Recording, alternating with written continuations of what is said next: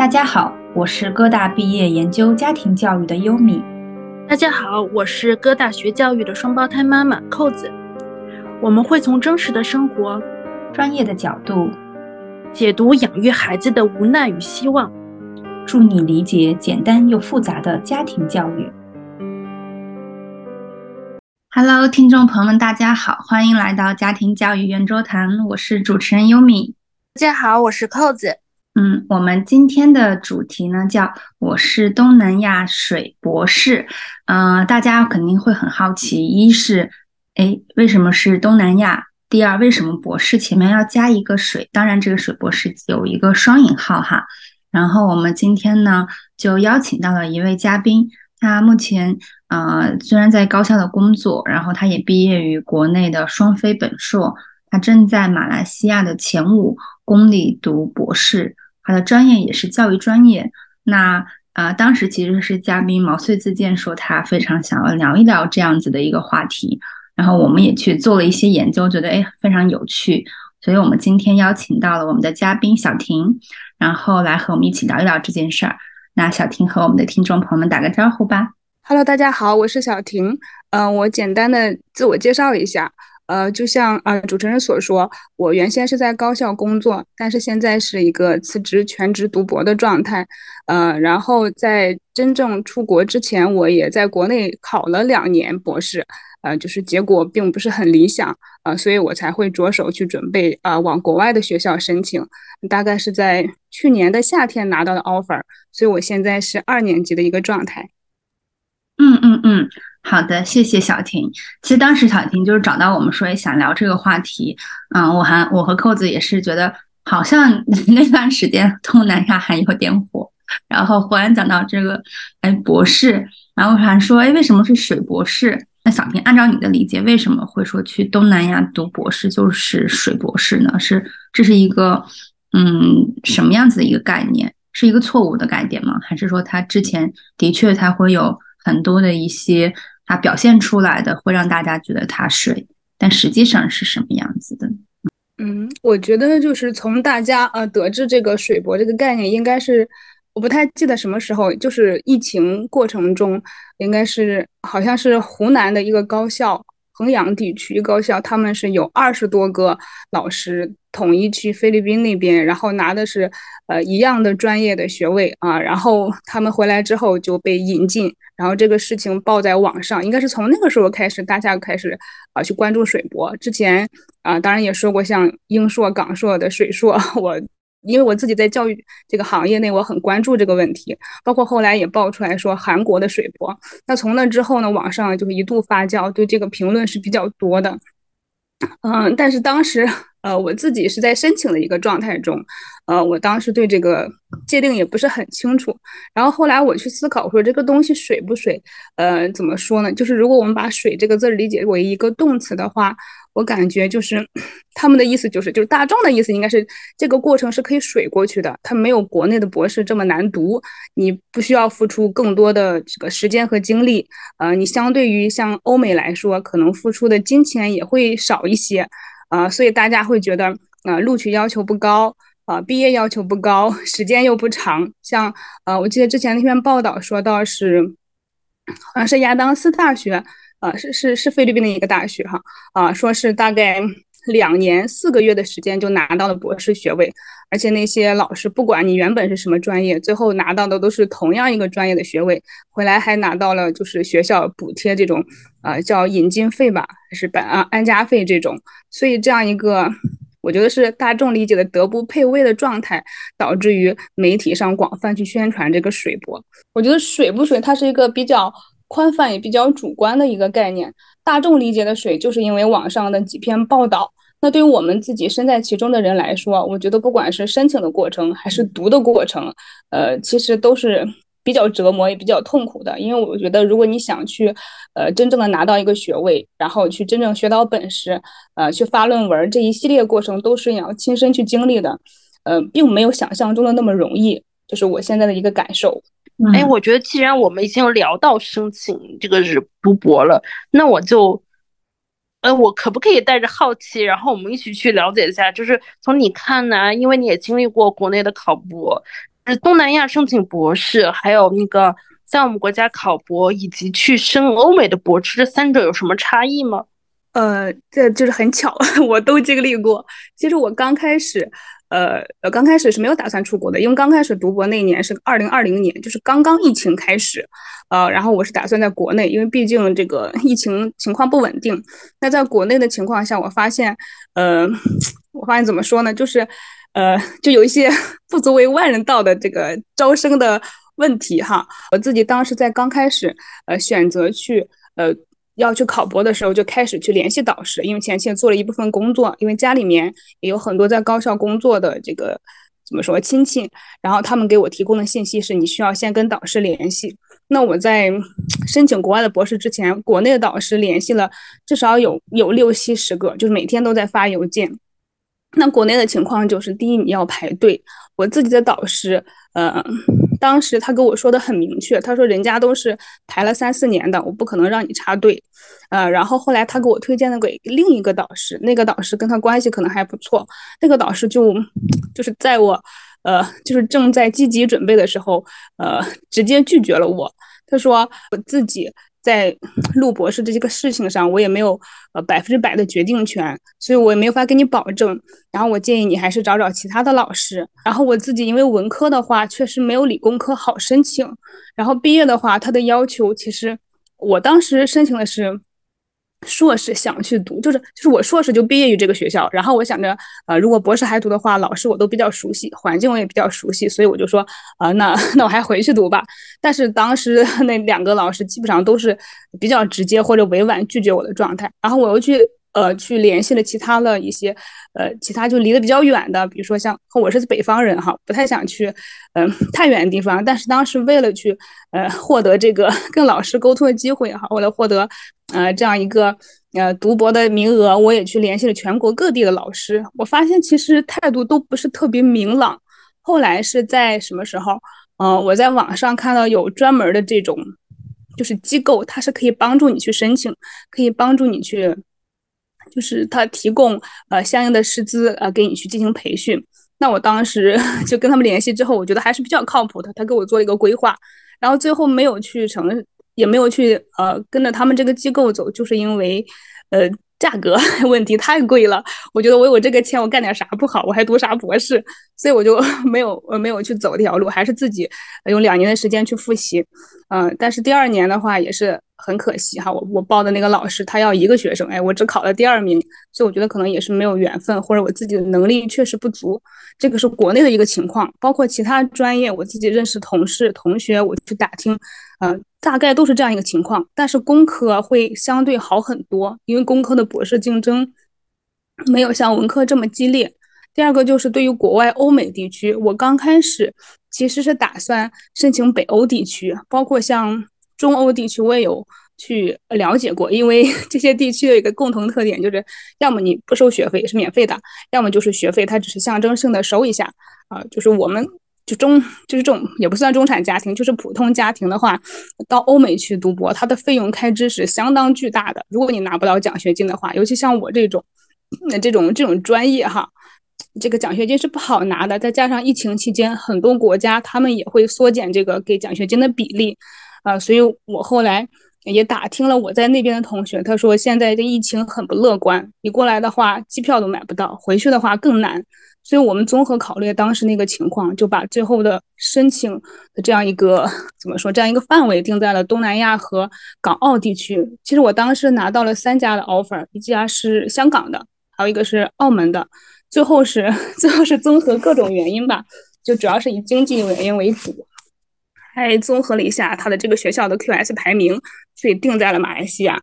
嗯，这个怎么来说呢？我觉得可能很多的。呃，老师哈，包括现在在读的同学，跟我的情况是比较像，就是我们其实付不起那么高昂的欧美地区的这个呃生活费和学费，所以对于我们这种经济水平来讲，大部分可以接受情况就是港澳、东亚，还有像东南亚这些地区。然后欧美那边，其实我正好给我做辅导，就是我当时写 proposal 的时候，找了一个老师，他就是美国的一个高校毕业的，然后他也在美国工作。啊，他说这边的情况，反正就实话跟我说，一个是疫情，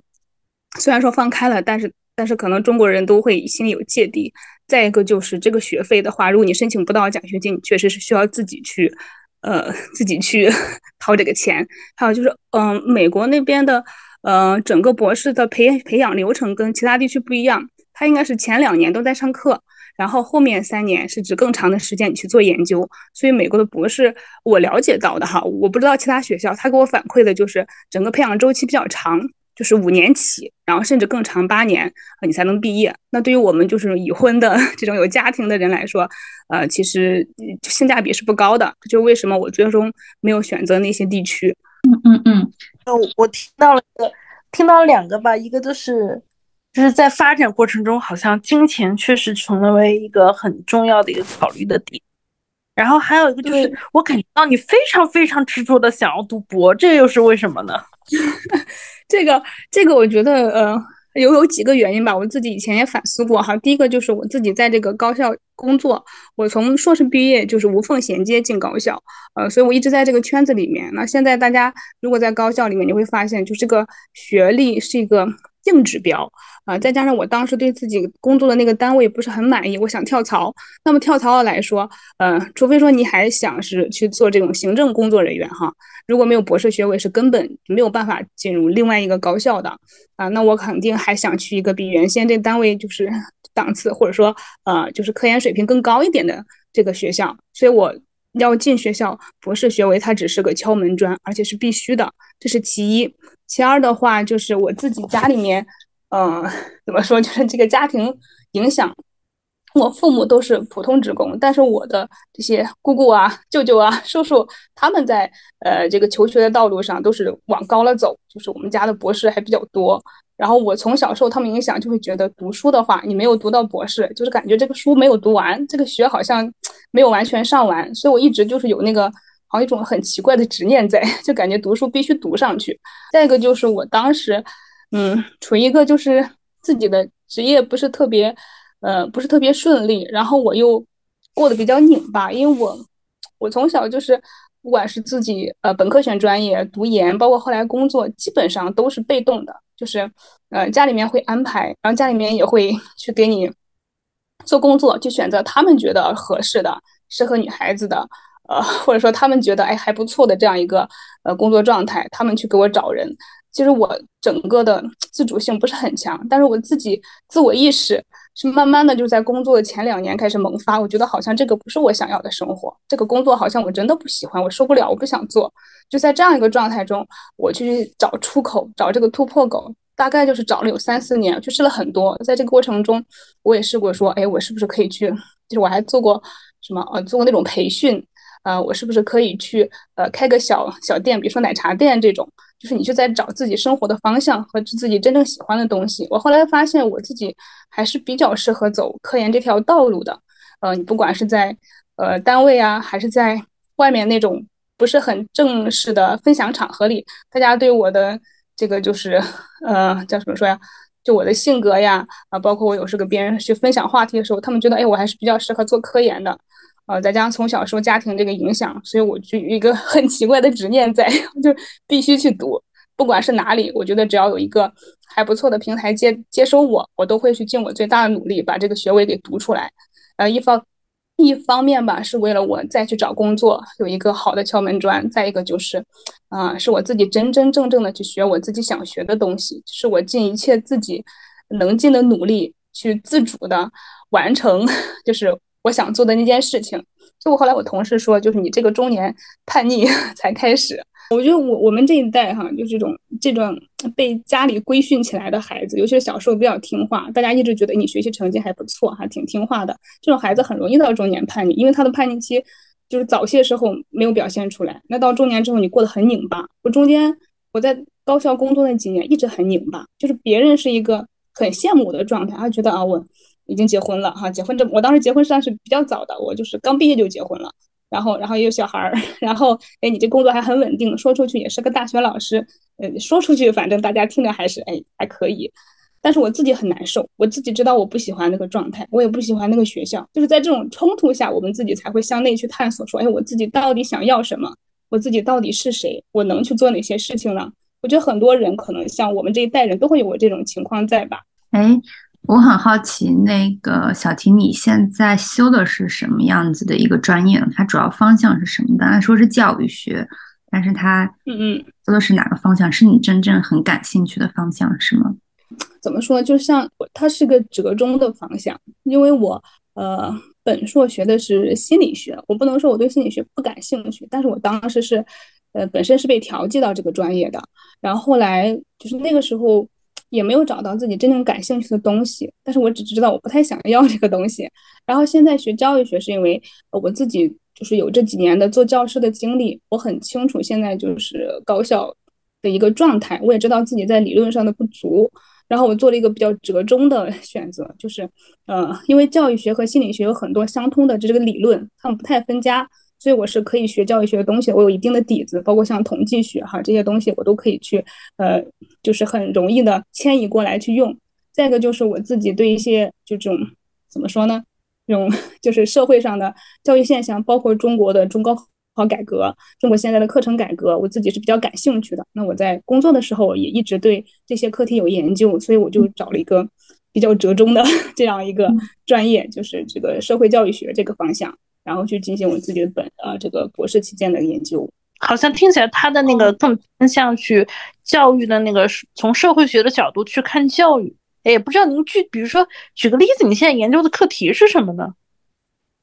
哦，我现在研究的就是中国的这样一个啊，我觉得其实它本身它就是一个比较交叉的学科。然后我研究的课题，其实我自己呃感觉它不算是。怎么说不算是特别偏社会学，它还是基于教育学的根本，然后去研究现在就中国的这个课程改革，它有点偏那个课程论的方向，但是它背后的这个原理，比如说我用的这个原理，像活动活动理论哈，包括像呃也会用到一些心理学的理论，它会就是根据现在中国的呃怎么说中国的整个一个经济发展，中国的社会现状，比如说现在还有一些。呃，比较明显的中国所存在教育问题，像这种，呃，我们到了高中之后会五五分嘛，那有些人可能对于这个小孩儿，呃，他以后毕业出来之后的这个，呃，就业方向非常不明朗，他不想让小孩去上职高，嗯，但是，呃，国家的这个大政策放在这儿，他就是要五五分，那以后必定有百分之五十的孩子他是进不了普通高中的，那这个一个是就是整个社会比较关注的问题，再加上现在整个社会的这个教育资源不公。啊，教育分配不公等等这样的一些问题，它都属于社会层面的啊。但是呢，我们会基于教育这个 基础，然后去研究这些，比如说背后的原因是什么？那现在中国这个现象呃出现之后有哪些影响因素？那未来我们怎么去解决？也会结合一些中国现有的这些教育政策去进行分析。大概就是这样一些东西，也比较综合。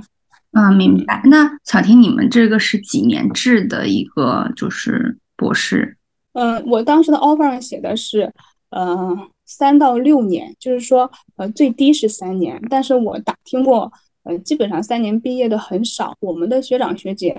最短的一个是三年半毕业，然后大部分就 横亘在四年到五年，嗯，真正拉到六年的也有。那当时申请这所就是马来西亚大学，他他我不知道他的申请的一个流程是什么样，他是否也是他应该是英语教学对吧？他呃也需要语言成绩这一些是吗？嗯，对，嗯，其实我对比过所有的这些申请学校，因为我当时也同时申请了港澳的学校嘛，嗯，啊，他们，呃，大部分它的流程基本上是一样的，就是你需要有最基本的雅思成绩，或者考托福也可以。现在有些学校它可能也承认 PTE，那我们那时候大部分人都会考雅思啊，因为它的覆盖面比较广，啊，然后就是你需要提交自己的那种叫什么自我陈述，你就说你为什么要哎来申请我们这个学校，你原先的经历有哪些和你这个专业是匹配的。呃，那你就你要陈述一下，我觉得可能跟申请硕士差不多的。他还要提交你，比如说你之前的科研成果，你有哪些科研成果，你做过什么课题，有什么论文，你只用把，如果你是全英的，你把英文的附上；如果你不是全英的，你就把摘要这个那个部分给翻译成英文，然后上传。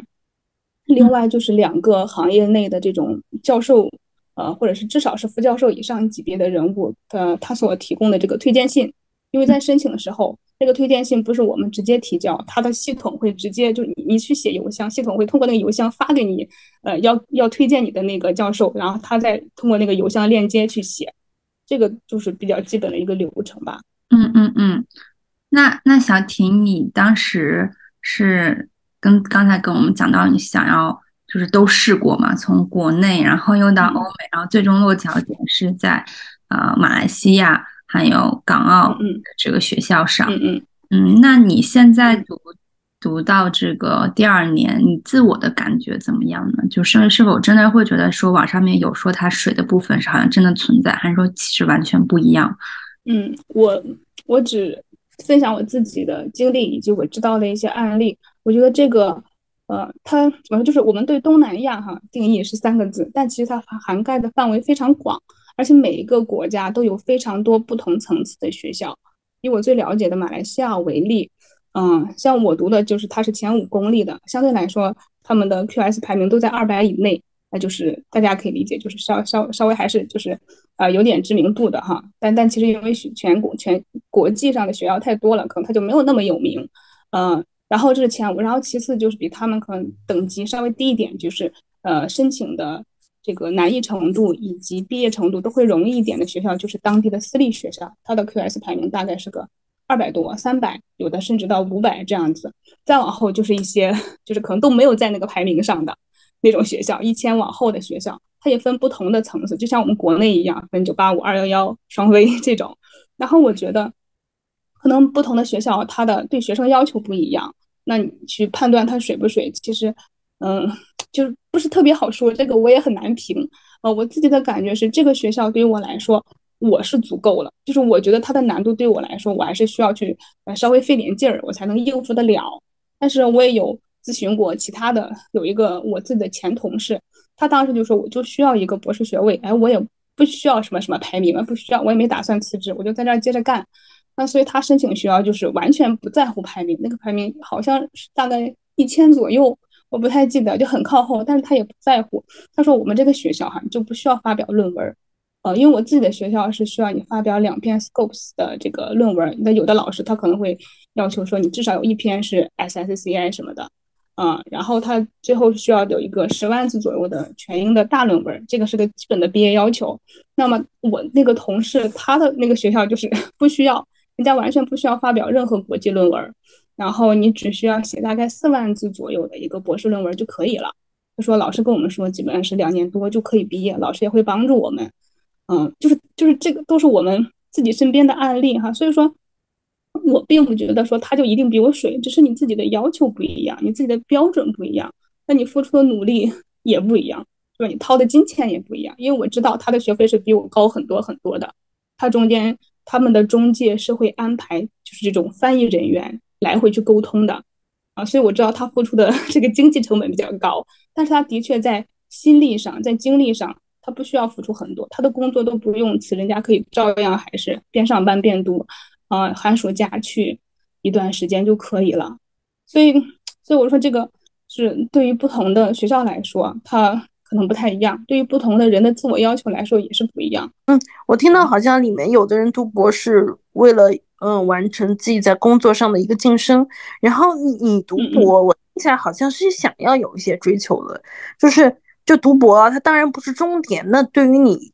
如果把人生拉长一点，把如果把博士当做一个跳板的话，你人生的最终的追求是什么呢？嗯，呃，幸亏我想过这个问题。呃，其实我觉得对于我来说，它真的就像你你说的，它只是一个跳板。我可能之后还会去申请其他地区的博后，啊，甚至在网上我会，呃，也可能回到国内去工作，也可能就留在马来西亚工作，因为它这个学位对于本地来说，包括对于新加坡来说，它的认可度还是可以的。嗯，所以我可能就是。在本地工作一段时间，然后再回到国内去。我是希望我以后真正的，呃，能够在这个领域内做出一点点东西，然后甚至是帮助跟我一样经历过迷茫、经历过很长期探索的那种学生。就像我们这种双非的学生，我觉得这个双非学生他占整个中国高校学生的绝大部分。我在做调查的时候发现，中国有呃两千七百多所高校，哈，大概是这个数字。然后九八五二幺幺只是其中的寥，可能占百分之一点几左右。大部分的学生都是我们这种普通人。我希望也可以在以后的职业中，就是帮助这到这些学生，让他们能找到自己方向。他们并不比那些就是得高分的同学差多少，他们只是说，呃，这个怎么说呢？这个情况不一样。我有一点就是特别想跟大家分享，就是，嗯，当我们怎么说？我们看不起的一些东西，我们看不上的一些东西，可能是别人拼尽全力才能获得的。我以前在教书的时候，就是碰到一个学生，他是西藏的，就是因为我们那个学校，他同时也收专科，然后你会很明显发现，就是专科生、专科班里面，呃，西藏、贵州、甘肃的同学比较多一点。那这些同学，我跟他们聊过，他们他们真的是非常用功的在学习，然后也是得益于当地的扶贫政策。啊，包括还有一些就是他们老师，他们才能够上一个大专，啊，上一个 可能专业也不是特别好这种专科院校哈。但是这个在在国内这种什么九八五、二幺幺盛行的这种舆论下，大家可能觉得专科生他就不算大学生，就觉得 这个东西是我们所不上的，他可能在市场上是没有竞争力的。但其实不是。我们那么看不上的一个东西，对那些学生来说，他们真的是拼尽全力，他们靠家里人的支持、当地的扶贫政策，甚至是呃其他更多好信任的支持，才能上得起这个学。所以我觉得这部分学生才是我们作为教育者真正要去关心的。他占的比例非常非常大，然后他对我们今后社会发展的意义，我觉得也会更大，而不是仅仅去关注金字塔尖的那一部分。这就是我的一个感受。嗯嗯嗯。那小婷，我其实听你讲了这么多，然后你也讲了很多这种客观的现象，然后你想要去完成的一些目标也好，或者是你之后想要去做的，但我其实还是很想听一下你个人的一个心情和感受。就是刚才我也有问，但是好像我没有特别的清晰的可能捕捉到你的就是心情和感受。就是你在嗯这个过程当中是。一种什么样子的心情呢？就就比如说我在读硕士期间的时候，我感觉整个人是非常充盈的，就我解开了自己人生很多的困惑，然后还比较坚定的是，哦，这条路确实是我想走的，就是可能是我和优米在读硕士过程中的一个一个过程。然后我也知道，就是我们国内的博士里面有很大一部分人是处于一个很抑郁的状态的，因为博士本身是很难读的。就是也是我们国内读博士，所以说现在刚把三年制改成四年制了不少高校，所以我们国家读博士也是一个非常煎熬的过程。然后我的我们在各大的师兄那个读博士也读的非常煎熬，我记得他好像是五年毕业，所以就不知道你在读博士的过程中会是一个怎么样的心情。嗯，我其实很乐意分享，我是呃，因为我现在是二年级嘛，这一年的过程中，呃，基本上属于一个。嗯，从刚开始比较平静，因为刚刚当时刚开始拿到 offer 的时候是有一点点欣喜，但是我很清楚，我我进去之后，他可能他就不可能是说完全很顺利的，在这之前有收集过很多资料，加上我周围的人所给我反馈的信息，我知道是非常非常难的。嗯，所以说，我刚开始因为第一学期还在上课，上课我相对来说对于我说是一个比较好的状态，因为啊老师讲的东西都是比较新的。啊，然后你跟同学去交流，然后你去再去做这种作业哈，这个状态我觉得是在我的能力范围内，我是完全可以应付的，而且我应付的特别开心。我觉得我学到东西了，哎，我觉得我接触到新鲜的事物了，我也交到新的朋友了啊。在第一学期这个状态是维持的很好，那就是变化是在第二个学期，我当时跟导师联系，我要定我就是这个整个博士期间科研的题目啊，那个时候就。呃，完全没有方向，不知道自己要去干，然后我就开始去读论文。老师给我指的方向，你哪个方向哈，大概要读多少篇，你去怎么去做？嗯，然后读完一个月之后还是没有去，所以就开始陷入自我怀疑。我觉得我是太适合做这个事情，原先高估自己了。然后我又去找导师啊，导师就是要给我进一步的指导，回来接着读。那直到第二月第二个月的时候，我基本上有一个大概的方向哈，我就自己定了个题目，嗯，这。前两个月，但其实在我定完题目后，到现在，呃，在到上个月到八月份，这我都在反反复复的呃去呃就读论文，然后写东西。嗯，在七八月份基本上处于一个非常抑郁状态。其实我当时六月份就陷入了一种自己没有意识到，但是可能已经开始抑郁了。那个时候晚上是睡不到睡不着，基本上要聊到熬到四点多才能睡着。然后睡着之后只能睡两个小时，五点多就又醒，一天到晚都是昏昏沉沉，但是压力又很，因为我知道我要读了，不去读我就没有产出，我就没有学到东啊。然后那个时候对你休息有一种羞，我觉得我不配休息，那个状态持续了很长时间。然后后来我就呃回国待了一阵儿，我待了一阵儿会好一点，因为有家人的陪伴好一点。那再回去，呃，这个状态有一点点消解。但是后来，呃，到七八月份的时候，我就很气愤，我说我要退学，我不我觉得我不适合，我读不下去。然后我就开始联系我原先的朋友，他就是在我这个学校读，然后来退学去菲律宾读。我去联系他，他说我去年跟你的状况是一模一样，大把大把掉头发，啊，家里也是记不宁。后来一狠心啊，把这个学了完全彻底放下来。我现在心情好，状态好，身体 好啊，所以我基本上把这个状态过来，呃，是在也就是在九月调整过来。然后我跟他聊之后，其实我发现的时候，就是每个人都会经历这个。其实一年级的时候，你没有方向感，你不知道哪啊，导师给你的指导确实是很一致，但是就是就可能是我自己能够。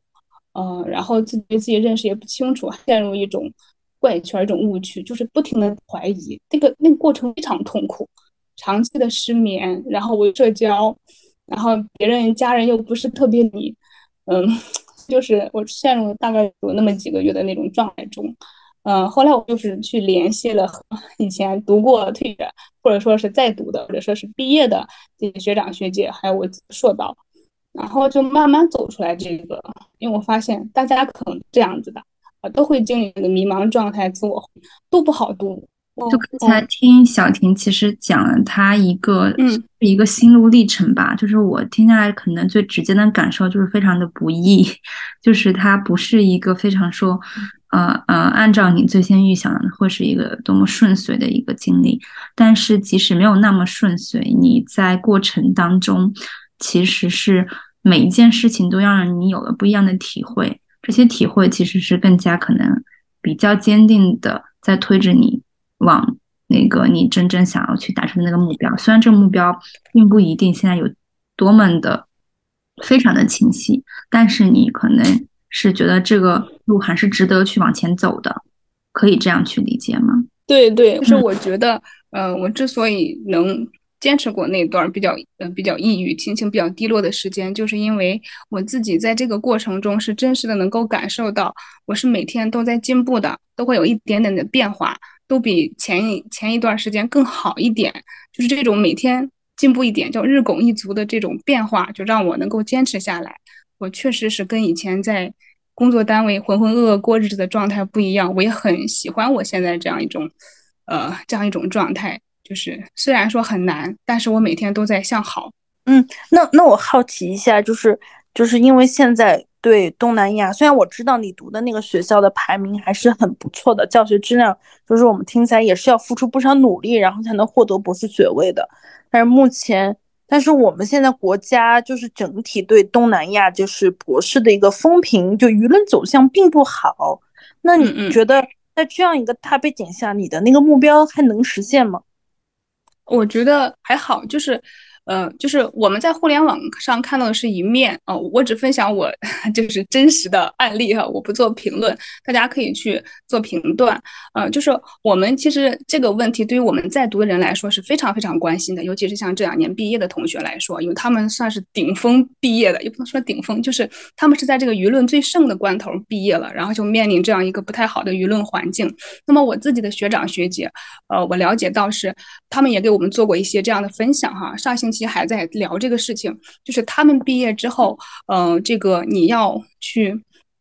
那你比如说还回到高校哈，以高校就业为例啊，那么这个高校他要不要你，他要不要给你发这个录用通知？其实它的因素有很多啊，比如说我们学姐她提到过，就是第一就是你自己这个高校的排名，比如你上的这个学校是 QS 前二百的，还是前五百的，甚至是不在这个名单上的，它的影响都会比较大。再一个就是，嗯。对方的用人单位，他考虑的呃不仅仅是这一点，说你的学校在哪个位置，你是在东南亚 还是在啊在欧美，这只是其中一个点。第二个就是你自己有没有科研成果，你有没有论文，就是还不错的论文发出来。像我们学姐，她是有一篇 SSCI，然后有。呃，有两篇就是 Scopes，嗯，她最后找到的教职也是在一个我们本省的这种这种也是双非院校，但是是一个一本，就他自己还是比较满意的，因为比原先要好很多，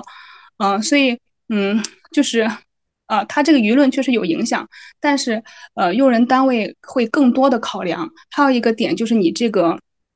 专业是不是我们学校现在所比较急缺的？呃，像我们原来同事他是出去读的英语。啊，他的英语专业，他在毕业之后，他是可以回到呃我们本地学校去就职的。但是跟他一块儿出去的另一个男同事，他读的是体育专业，那体育专业人家就不要，因为这个体育专业在人家本校基本上是一种饱和的状态，人家不要就是你再回来的呃这样一个体育博士了。所以他跟你的专业是否匹配，你自己的嗯，就是一个是专业是否匹配，一个是你自己的这个科研成果、发表论文以及你做的课题，还有你自己这个。呃，学校的排名它都是有一些关系的，它不是一个单一因素影响，啊，所以我觉得，嗯，其实我也打听过哈，就是，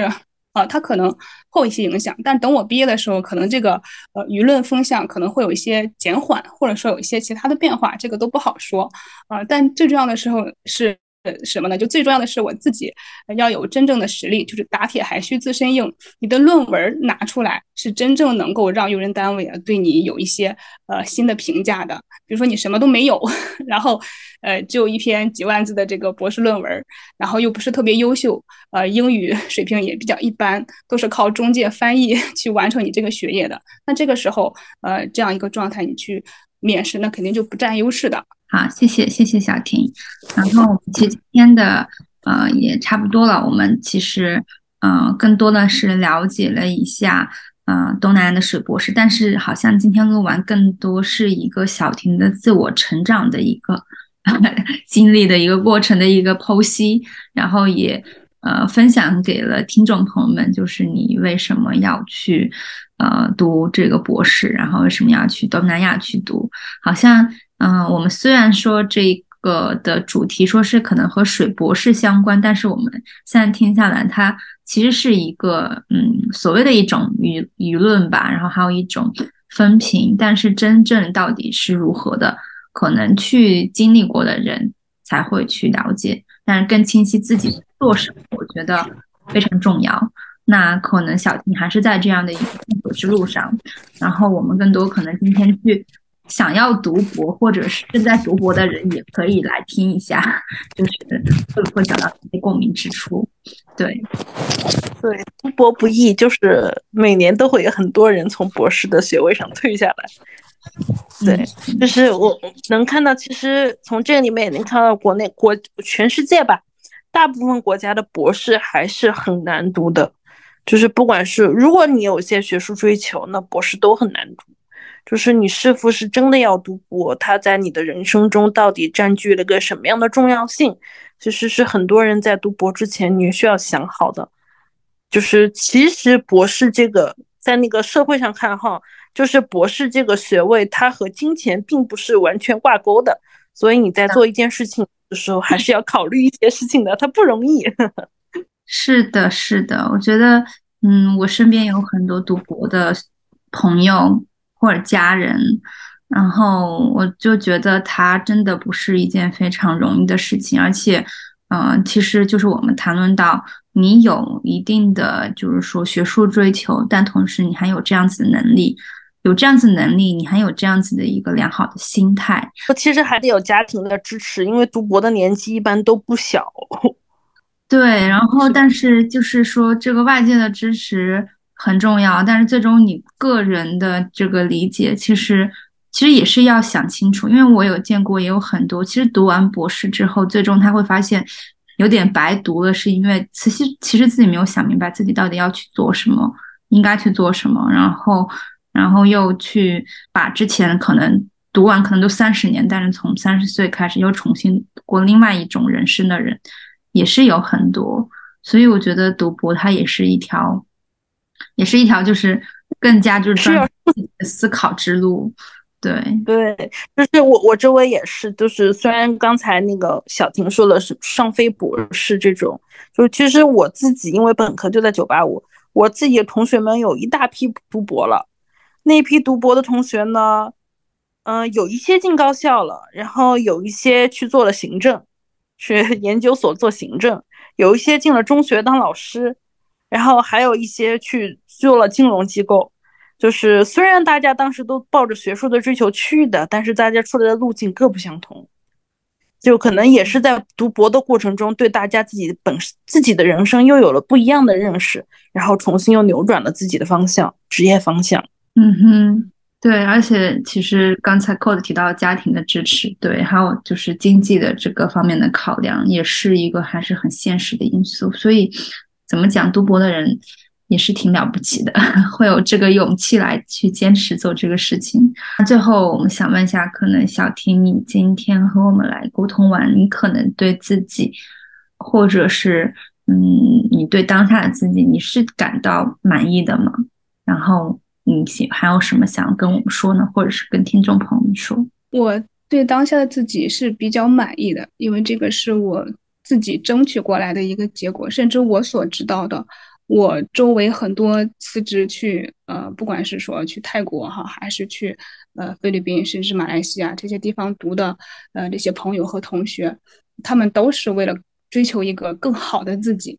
嗯，所以，嗯，在这样一个大的背景下，我觉得啊，尤其是中国国内学历比较内卷啊，然后大家都在追求高学历的这个状况下，我觉得这个是我能